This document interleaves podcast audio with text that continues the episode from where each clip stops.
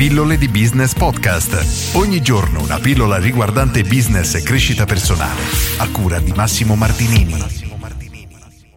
Il cervello creativo di Neil Pavitt. Questo è un libro molto carino che tratta tanti argomenti molto svariati tra loro, tutti argomenti che riguardano il cervello e il potere che noi ne sfruttiamo. Infatti nel retro di copertina c'è scritto: il vostro cervello ha 100 miliardi di neuroni, 100.000 miliardi di connessioni e ne controllate solo il 5%, è ora di riprenderne il controllo.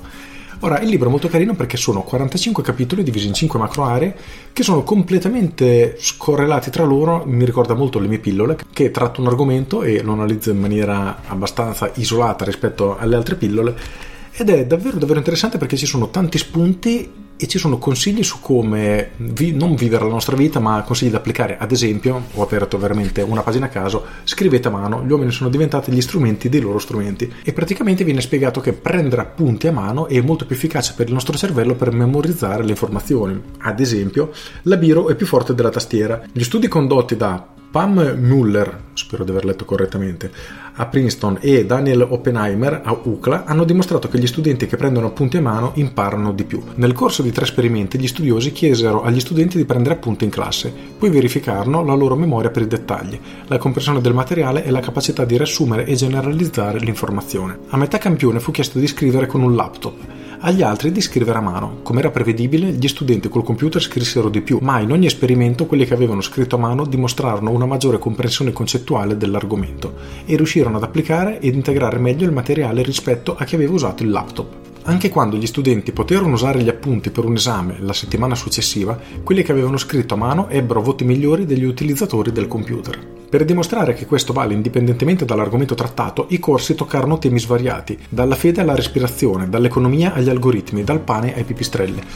E questo è solo uno dei tanti veramente capitoli, sono davvero diversi tra loro. Questo si atti più sarcastici, di questo ci ho fatto una pillola dove dice che le persone che si autoironizzano, quindi sono più tendenti alle battute e a non prendersela se magari soggetto di scherzi, sono persone più intelligenti perché hanno l'intelligenza più sviluppata o qualcosa del genere. Adesso non vorrei dire uno strafalcione, nel caso o vai a guardarti la mia vecchia pillola o leggi questo libro che è molto carino. Un altro capitolo interessante, anche qui ho sfogliato a mano, sono capitato su questo: lasciate le cose in sospeso. Quando state procedendo a gonfie vele, smettete di scrivere. Ernest Hemingway.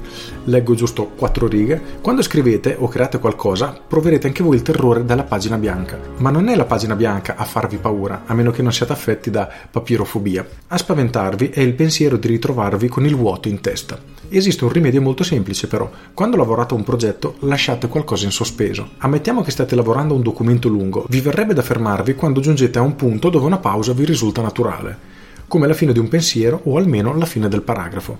Vi pare in questo modo di lasciare tutto in ordine, pronto per il lavoro del giorno dopo. Il problema è che in questo modo è come se metteste a dormire il vostro progetto e con esso la mente. Forse sarete solo a metà strada, ma per il cervello avete già finito. Il giorno dopo, quando vi accingete a ricominciare, per la mente è come riprendere ex novo. Vi tocca ripartire da zero, una faticaccia, senza contare che vi sfugge l'idea che la sera prima vi pareva evidente. A quel punto vi sentite bloccati e iniziate a coltivare pensieri negativi sulle vostre capacità. Vi lasciate distrarre dalle mail e quando riprendete in mano il lavoro vi pare di trovarvi di fronte a un compito insormontabile. E poi continua con i trucchi dello scrittore, alcune tecniche per risolvere questo problema. Ma ripeto, nel libro ci sono argomenti veramente completamente staccati da loro e sono tutte delle tecniche da applicare nella nostra quotidianità, quindi tutti i giorni, per sfruttare, direi, al meglio il nostro cervello. Quindi tutti i trucchetti per tenere allenata la nostra mente. Un libro assolutamente consigliato, non aspettatevi qualcosa di mega rivoluzionario, però sono dei consigli tutto sommato facilmente applicabili che davvero ci possono aiutare a tenere perlomeno un minimo attiva la nostra mente. Con questo è tutto, io sono Massimo Martinini e ci sentiamo domani. Ciao! Aggiungo, leggo i titoli delle 5 macro aree, giusto per condividerle con te nel caso volessi approfondire questo libro. Parte 1, Aguzzate la mente, fate funzionare meglio il cervello. Parte 2, per cominciare, come usare meglio il tempo ed essere più produttivi. Parte 3, risolvete i problemi, scorciatoie per aiutare il cervello a superare le difficoltà. Parte 4, la nascita delle idee, come avere tante e ottime idee. Infine, parte 5, scoperte e progressi, il momento dell'intuizione, come trasformare le idee in innovazioni. E ripeto, nel libro ci sono tante piccole pillole, tante piccole capitoline che trattano questi 5 macro argomenti. Con questo è tutto, come al solito ti invito ad iscriverti alle mie pillole via mail e tutte le mattine alle 7 riceverai una mail riguardante marketing, business o crescita personale, e gratis ci si iscrive con un click, se non ti piace ti cancelli con un click, per cui pilloledibusiness.com corri ad iscriverti. Con questo è tutto davvero e ti saluto. Ciao!